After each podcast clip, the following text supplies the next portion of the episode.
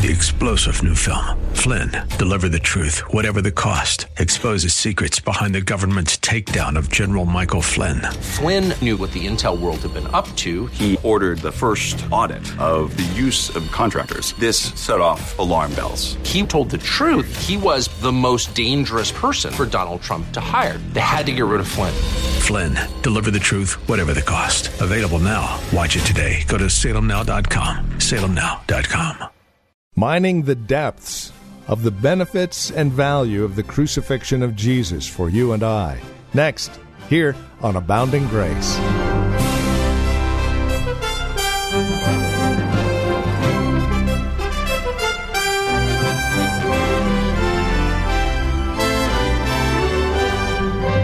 And again, greetings. Welcome to Abounding Grace with Pastor Gary Wagner from Reformed Heritage Church in San Jose. Over the last couple of weeks, we have slowed down to a snail's pace to focus in on Luke 23 and his record of the crucifixion of Jesus. Today, we come to our final installment of this little mini series within our journey through Luke. The Crucifixion of Jesus, Part 4. Won't you join us? Here's Pastor Gary Wagner with today's broadcast of Abounding Grace. Do you know what you are saying when it says he was crucified, dead, and buried, descended into hell, and was raised again on the third day? Do you know what you are conferring when you say Christ descended into hell? Well, let me tell you what our Westminster Larger Catechism says.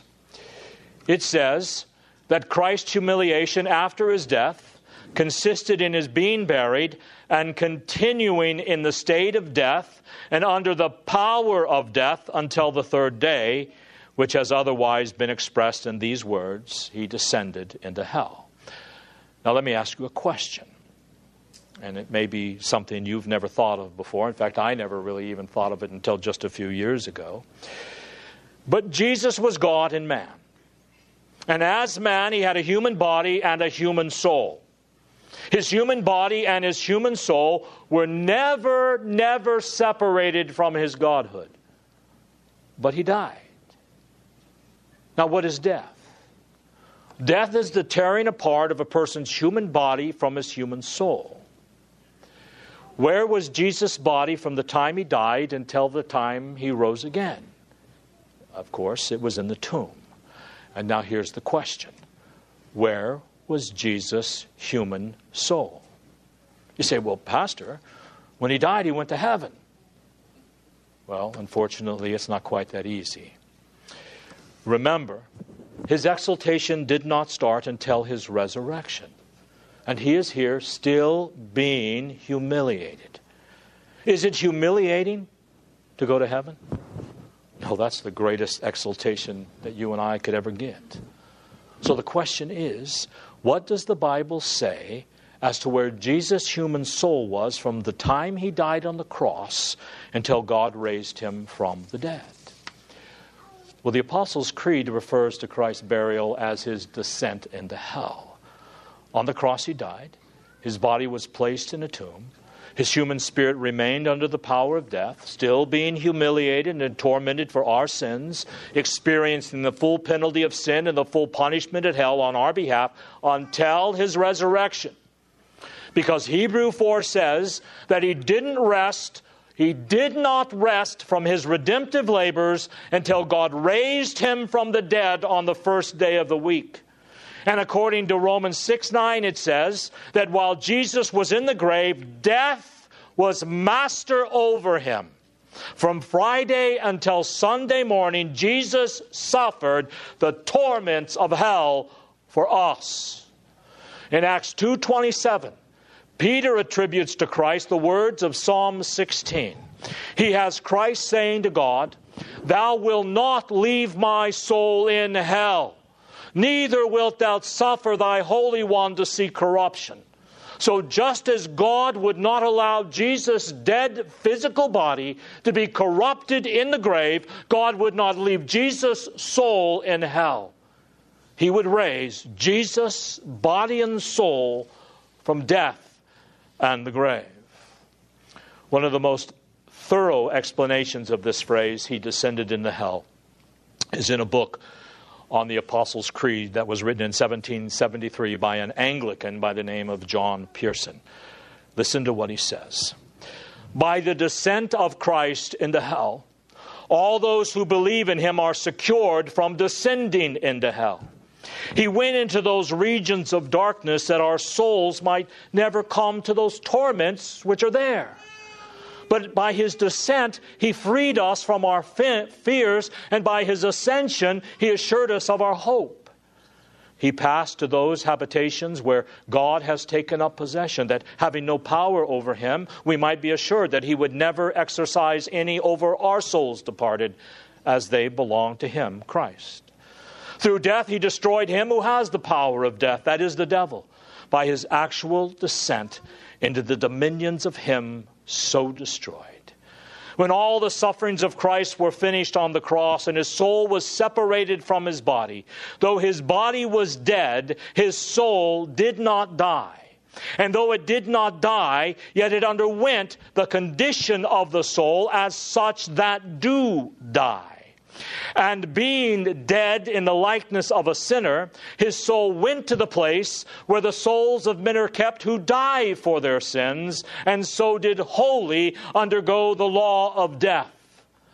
But because there was no sin in him, and he had fully satisfied for the sins of others, which he took upon himself, Therefore, as God allowed not his Holy One to see corruption, so he left not his soul in hell, and thereby gave sufficient security to all those who belong to Christ of never coming under the power of Satan or suffering in the flames prepared for the devil and his angels. And thus, for these reasons, may every Christian say, I believe that Christ descended into hell. What is Reverend Pearson saying? He is simply saying Jesus came to bear the full consequences of sin.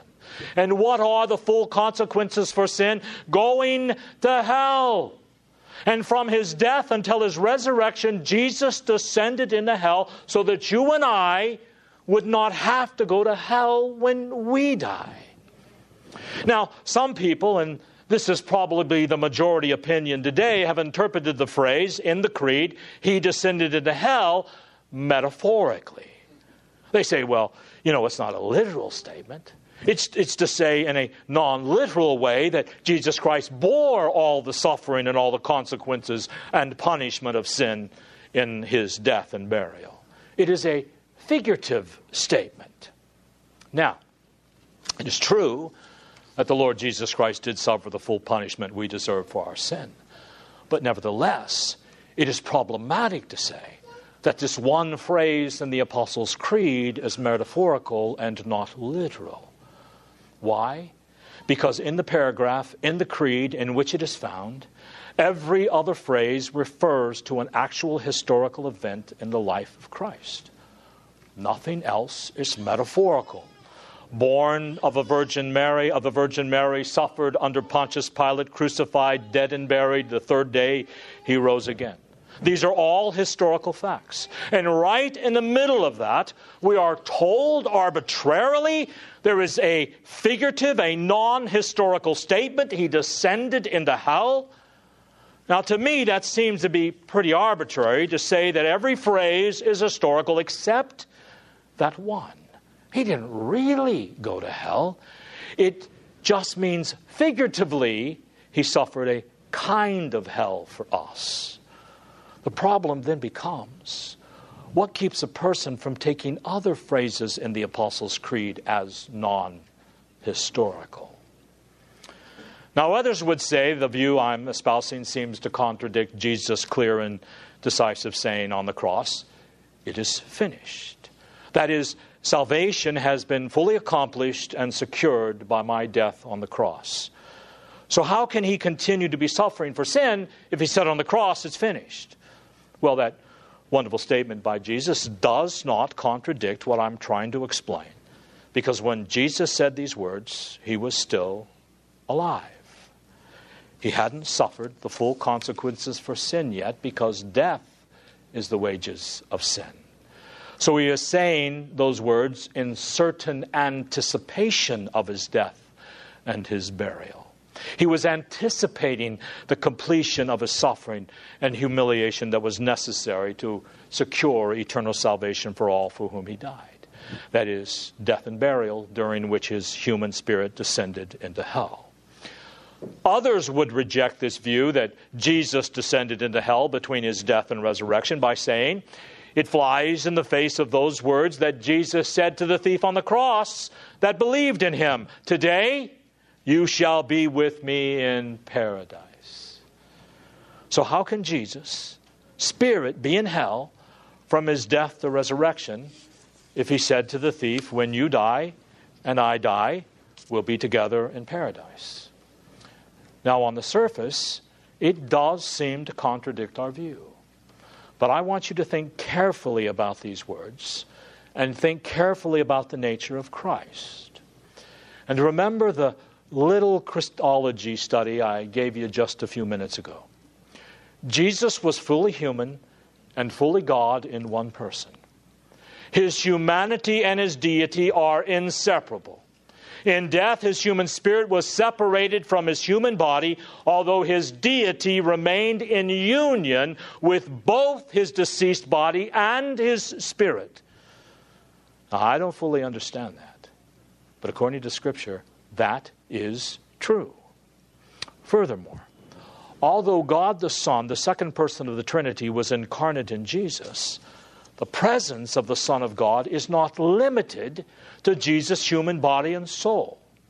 For God the Son, as the other two persons of the Trinity, are omnipresent or everywhere. Therefore, the loving presence of God the Son did fill paradise. In fact, the whole universe cannot contain him, even while his human body was in the grave and his human spirit was in hell. So then, the believing thief on the cross entering paradise immediately upon death was in the presence of God, the Son of God, enjoying fellowship with him. And finally, others object by pointing out that in dying on the cross, Jesus said to God, Into your hands I commit my spirit.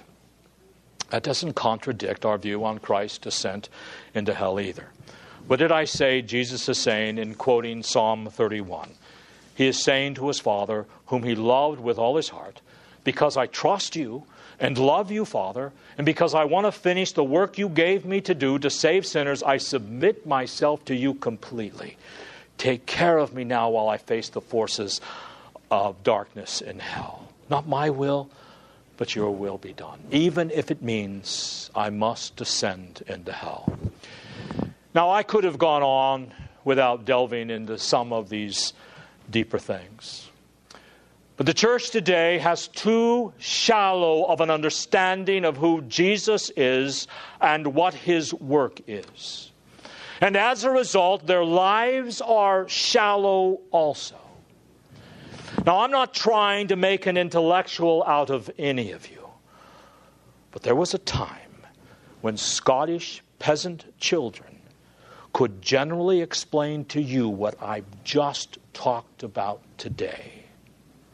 Historians of the 17th century say that the Scottish Presbyterian peasants who lived in thatched roof houses had greater intellects than most of the European people. And it was because their fathers read their Bibles to them daily and they were encouraged to read their Bibles for themselves. And they were taught the Westminster Confession and larger catechism and memorized the shorter catechism. Things that are beyond us or sometimes too deep for us to contemplate is not the way it has always been for the people of God. And I'm just trying to help all of us more to be more thoughtful Christians who love the Lord Jesus Christ more intelligently. Now, I don't have ample time for to delve into every possible means of how we should apply what we talked about today. But we will be buried someday. we will go to a loved one's funeral. Sometime in your life, someone will ask you about cremation. And you need to have the answers. Some loved one of yours who doesn't know the Bible as well as you do is going to leave as their dying wish to be cremated, and maybe it will even be your mother or father. And it could leave you in a moral dilemma. You've got to have answers, and you must understand that you don't have to obey, first of all, a dying wish of any person whatsoever. If the wish is wrong, you do not have to obey it. So, now, in the light of Jesus' burial, let's start thinking biblically. Because remember, the Bible is the final word of rule and practice for all Christians. Remember that its authority is divine and life wide, all embracing authority. Remember, the Bible gives sufficient direction on every conceivable human issue so that we might be thoroughly equipped unto every good work. And since that is the case, we must ask the Bible what is the proper and God honoring way of disposing of the human body at death by cremation or burial. And beloved, I'm going here because the question has been asked me many, many times, and this is the perfect time for me to answer it. The Bible answers with unmistakable clarity that burial, not cremation, is the way God wants us to dispose of the bodies of our loved ones upon their death. It must be pointed out from the start that this is so not because cremation and the scattering of human ashes would pose a problem for God on the last day when He raises our dead bodies from the grave. You know, something like uh, uh, I put the ashes of my father in shotgun shells, and I go out and I shoot a duck, and that duck falls into the water, and the fish come along and they eat some of that shotgun ash dust of my father, and then someone comes along and catches that fish, and they take it home and they eat it, and so on and so forth. This does not cause a problem for God. There's no limit to God's power. In other words, we're not against cremation because it would be so difficult for God. Burial, the biblical mode of disposal of dead bodies, is evidenced from the Old Testament, the New Testament, and what God did Himself. In the Old Testament, burial was a common practice among the people of God. Abraham buried Sarah, Jacob buried Leah, then there were Rachel, Abraham, Isaac, Jacob, Joseph, David, Solomon, Moses, who were also all buried. Now, some of you may say, well, what about Achan and Saul, who were cremated? But their two incidents are not recommendations for cremation. On the contrary, they were presented as abnormal and even desperate. It is a violent destruction of the human body. The normal way the Old Testament people of God disposed their love, their beloved, dead, was by burial. All death rites originating in heathenism were forbidden them. Deuteronomy 14 1 and 2 say, that since God's people know Him and possess life in His covenant, they are not to be distinctively, they are to be distinctively different in the way they mourn and the way they handle death. Mourning practices of pagan religions were to be avoided because they were associated with pagan worship and their death rituals and because Israel must have respect for the body as God's creation, it was not to be disfigured or misused. If the Jewish mourners were not to cut or mutilate their living bodies in expression of grief like the pagans, surely they were not permitted to violently destroy the dead bodies of their brothers and sisters in covenant. Now, the New Testament followed the Old Testament uh, customs of burying the dead, as in the clear burial of John the Baptist, Lazarus, Ananias, and Sapphira, and others. And of course, the burial of Jesus Christ is the best example for Christians. In fact, we need no other reason for burial than the burial of Jesus. Do you want to be Christ like in your burial? His blessed body was carefully and reverently disposed of. It was covered with spices, wrapped in a clean linen cloth. Before that, it was washed down and then laid tenderly in the tomb. The early church fathers publicly denounced cremation according to Tertullian and Augustine. One great historian by the name of Philip Schaff said, the primitive Christians always showed tender care for the dead under a vivid impression of the unbroken communion of the saints and the future resurrection of the body in glory. For Christianity redeems the body as well as the soul and consecrates it, a temple to the Holy Spirit. Hence, the Greek and Roman custom of burning the corpse was repugnant to Christian feeling and sacredness of the body. And third, we find God involved directly in the disposal of the dead body of Moses. How did God do it? We read in Deuteronomy 34 5 and 6. So Moses, the servant of the Lord, died there in the land of Moab, according to the word of the Lord, and God buried him in the valley in the land of Moab, opposite Beth Peor, but no man knows the place of his burial to this day. So God's method of disposing his people is burial, not cremation. In conclusion, I want to quote to you from Dr. William Charles Robinson. Following the Jewish custom, the Christians washed the bodies of their dead, wrapped them in linen cloth, sometimes embalmed them. Then, in the presence of ministers, relatives, and friends, with prayer and the singing of psalms, committed their deceased body as the seeds of the resurrection body to the bosom of the earth. Generally, these burials were in sepulchre chambers with square cornered recesses in the walls or burial places. The corpses were wound in wrappings without coffins, and the openings were closed with tiles of brick and marble.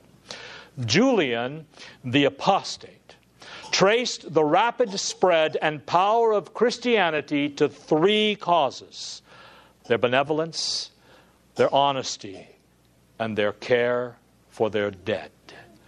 The Christian custom was sustained by several texts from 1 Corinthians and 2 Corinthians.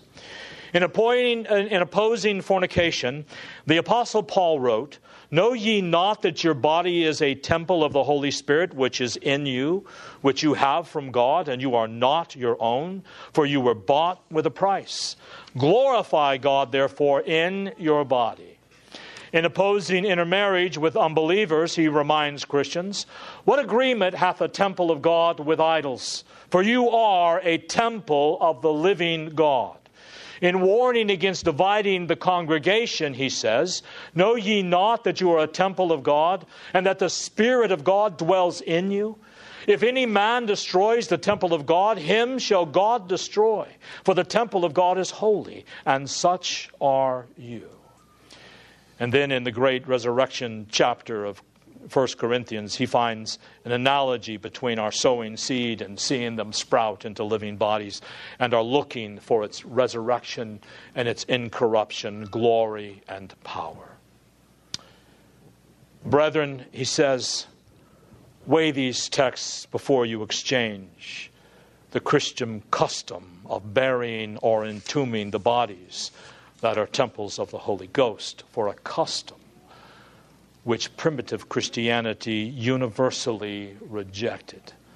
The graves of the saints are sanctified by Christ's rest in the tomb, and the bodies of believers, being still united to Christ, do rest in their graves until the resurrection.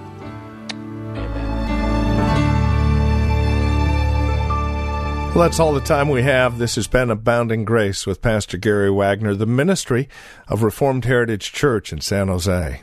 It is our goal and desire that you would abound in grace through the preaching and teaching of God's Word. And that is why we come to you on a daily basis. Now, as we close out our time together, we also realize that some of these messages that are presented here on Abounding Grace are well worth reviewing again at your convenience. Maybe you joined us a bit late. Well, we have copies on CD. They're just $5. Mention today's date as you call or write to us. Here's how to get in touch with us. The phone number is 408 866 5607. That's 408 866 5607. You're welcome to also visit our website, learn a bit more about us. We're at reformedheritage.org. Again, reformedheritage.org. And then, of course, if you would love to partner with us, if you're feeling led of the Lord to become a financial partner with us as we continue this ministry here on this station, please write to us at PMB number 402. And the address is 1484 Pollard Road, Los Gatos, California. The zip code is 95032. Or, again, simply call us. 408 866 5607. That's 408 866 5607. You're also welcome to join us for worship. Sunday services here at Reformed Heritage Church are at 5055 Lone Hill Road in Los Gatos. We meet at the Lone Hill Church 2 in the afternoon. Directions can be found at reformedheritage.org or by again calling 408 866 5607. We thank you for joining us and trust we'll see you again next time we get together for another broadcast of Abounding Grace with Pastor Gary Wagner. Three star general Michael J. Flynn, head of the Pentagon Intelligence Agency, knew all the government's dirty secrets. He was one of the most respected generals in the military. Flynn knew what the intel world had been up to, he understood its funding. He ordered the first audit of the use of contractors. This set off alarm bells. The explosive new documentary, Flynn, Deliver the Truth, Whatever the Cost, uncovers the facts behind this scandal. Flynn told the truth. He was the most dangerous person for Donald Trump to hire. I find out the worst enemy that I'm going to face in my life is right here in America. They took my assessment and they wanted me to change it. And I was like, I'm not changing it. They had to get rid of Flynn with in depth interviews, archival footage, and never before seen personal records of the man behind the headlines. I just felt like I was drowning. Flynn, deliver the truth, whatever the cost. Available now. Watch it today. Go to salemnow.com. Salemnow.com.